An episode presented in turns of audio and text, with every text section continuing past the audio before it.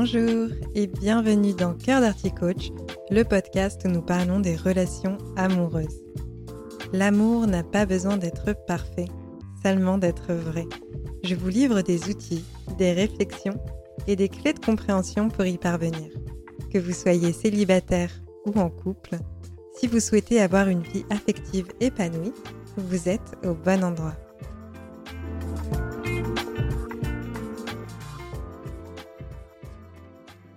Bonjour à toutes et à tous, je suis ravie de vous retrouver dans ce nouvel épisode de Cœur d'Arty Coach et aujourd'hui j'ai envie de vous parler de ce sentiment que vous avez peut-être déjà eu dans votre relation ou qu'il vous arrive d'avoir de temps en temps, le sentiment de ne pas être compris. En tant qu'être humain, on a tous des besoins affectifs à combler et parmi ces derniers, on ne se rend pas toujours compte de l'importance de la compréhension dans une relation. Et pourtant, bah, il y a beaucoup de conflits qui vont escalader en intensité parce que cette compréhension, elle est absente lors des dialogues. Quand bien même on a l'habitude d'échanger sereinement, on va avoir une tendance assez naturelle à vouloir être compris, ce qui va résulter en une action assez commune, celle de chercher à être compris ou comprise avant de comprendre l'autre. Et c'est-à-dire en fait que quand on est dans cette démarche, dans vos ressentis personnels, ça peut ressembler à une impression de bien comprendre votre partenaire, mais que la réciproque n'est pas vraie. Ça peut aussi être le fait que vous ayez du mal à rencontrer les ressentis de l'autre, à comprendre comment il puisse ressentir telle ou telle chose.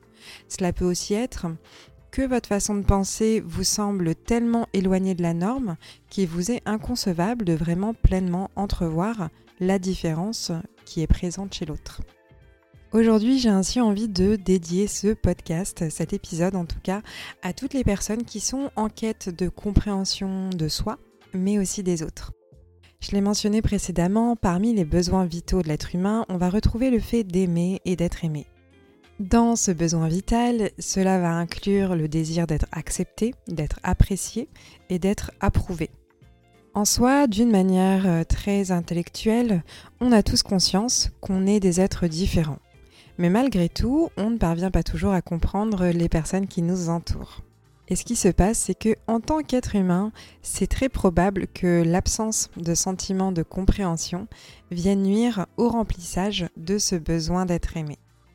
Quand on parvient pleinement à comprendre quelqu'un, on arrive à mieux le connaître dans son entièreté et lorsque de notre côté, du coup, on va se sentir incompris ou incomprise, la solitude va commencer à nous envahir.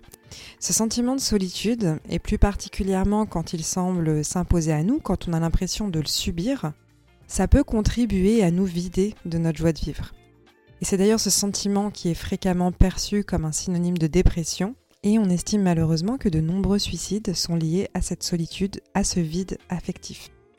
Dans les débuts d'une relation, lorsqu'on est dans l'état amoureux, cette compréhension de l'autre, elle va d'une certaine façon faire partie des acquis. Parce que pour rappel, la chimie du début, le sentiment amoureux peut durer jusqu'à 3 ans et ces hormones, elles vont agir de manière à nous combler. Lorsqu'on va être sous l'emprise de celle-ci, on va tellement avoir l'impression de fusionner avec l'autre que cette compréhension, ce sera vraiment comme si on s'était connu euh, toute la vie, qu'on est fait l'un pour l'autre. On se parle aisément, on a une communication incroyable, etc. Et c'est vraiment une période où on ne fait plus qu'un et on arrive à s'aimer et à comprendre l'autre. Malheureusement, cet état a une fin, ou peut-être heureusement, je ne sais pas. Mais en tout cas, lorsque cet état amoureux se dissipe, il va laisser place à la désillusion. Et lorsqu'il y a cette désillusion, notre perception de la réalité va changer. On va voir les défauts de l'autre et les problèmes vont se soulever et laisser place au doute. Lors de cette période de fragilité, et même lors des suivantes, la compréhension de l'autre n'est plus acquise. Il va alors être nécessaire de partir à la rencontre de l'autre, d'appréhender ses ressentis et ses sentiments. C'est un véritable périple qui demande beaucoup d'attention, et du coup ça devient vital en fait de faire l'effort de comprendre son ou sa partenaire pour passer à l'étape supérieure. Lorsqu'il y a ne serait-ce qu'un des deux parties qui se sent incompris dans la relation, cela va créer un malaise et de l'irritation. Il va y avoir une forme de rupture de la cellule couple.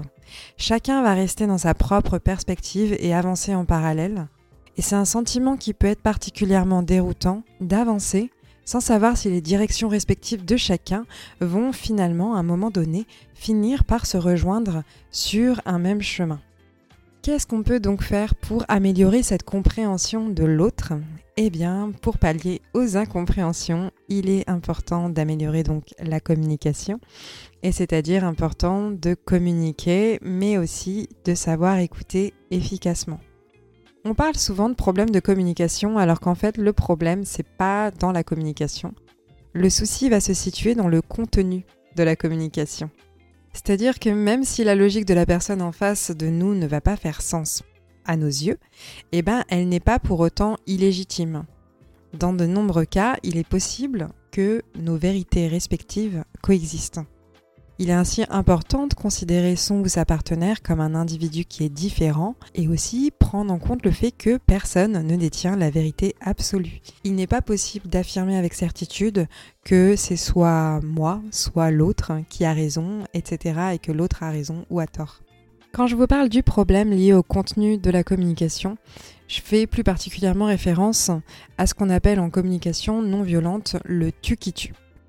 En réalité, il n'y a aucun problème avec le tu. Si je dis à quelqu'un tu es beau, tu as un sens de l'écoute incroyable, tu es inspirante, tu es merveilleuse, ces phrases, elles ne vont pas venir offusquer la personne en face de moi. Du coup, le tu ne tue pas du tout. Au contraire, à ce moment-là, le tu, il est bienveillant, il est agréable, il est source de paroles valorisantes. Le problème, du coup, en fait, c'est ce qui se situe juste après le tu.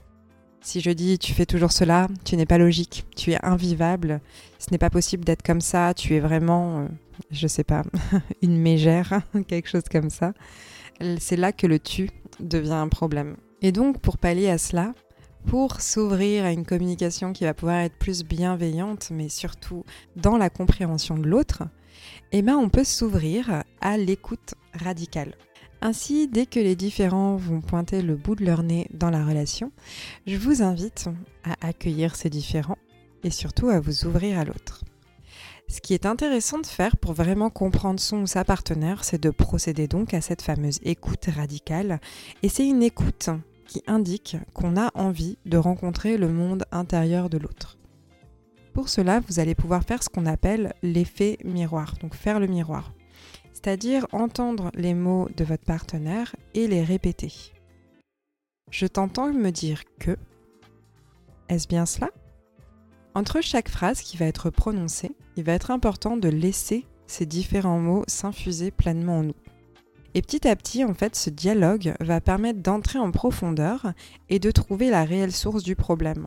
Et donc, quand on a ce côté de je me sens incompris ou incomprise, eh bien, cette écoute radical va permettre justement à l'autre en face de nous de vraiment venir toucher du doigt tout notre monde intérieur pour qu'on se sente compris.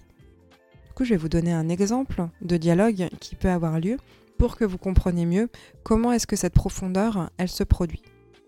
Par exemple, je vais dire à mon partenaire, quand tu changes de plan à la dernière minute, je me sens angoissée et en colère. À cela, il va pouvoir me répondre, je t'entends me dire que, quand je change de plan à la dernière minute, tu te sens angoissé et en colère. Est-ce bien cela? Et là, je lui répondrai Oui. Cela m'agace parce que j'avais hâte de te retrouver et j'ai l'impression que je ne peux pas compter sur toi. Et là, il pourra me dire Je t'entends me dire que cela t'agace car tu as hâte de me retrouver et tu as l'impression que tu ne peux pas compter sur moi. Est-ce bien cela? Et là, je pourrais encore continuer un degré plus loin. Oui, c'est bien cela. Je me sens seule et mise à l'écart de ta vie. Du coup, là, il continue, je t'entends me dire que, etc., etc.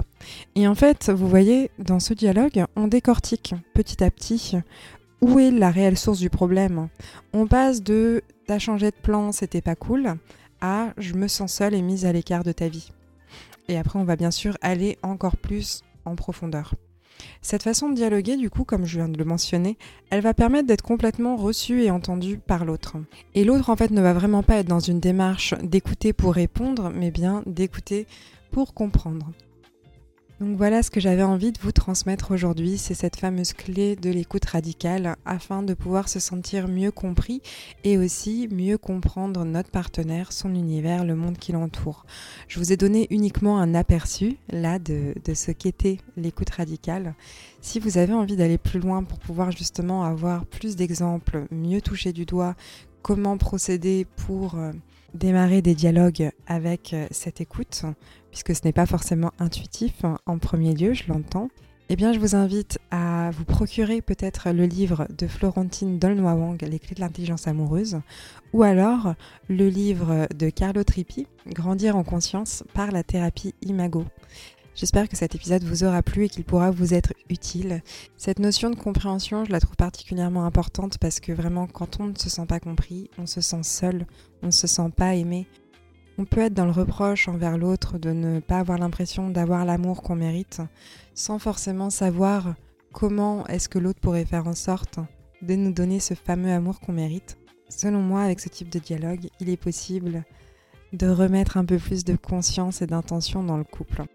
Je vous dis à très bientôt pour un prochain épisode. Prenez soin de vous.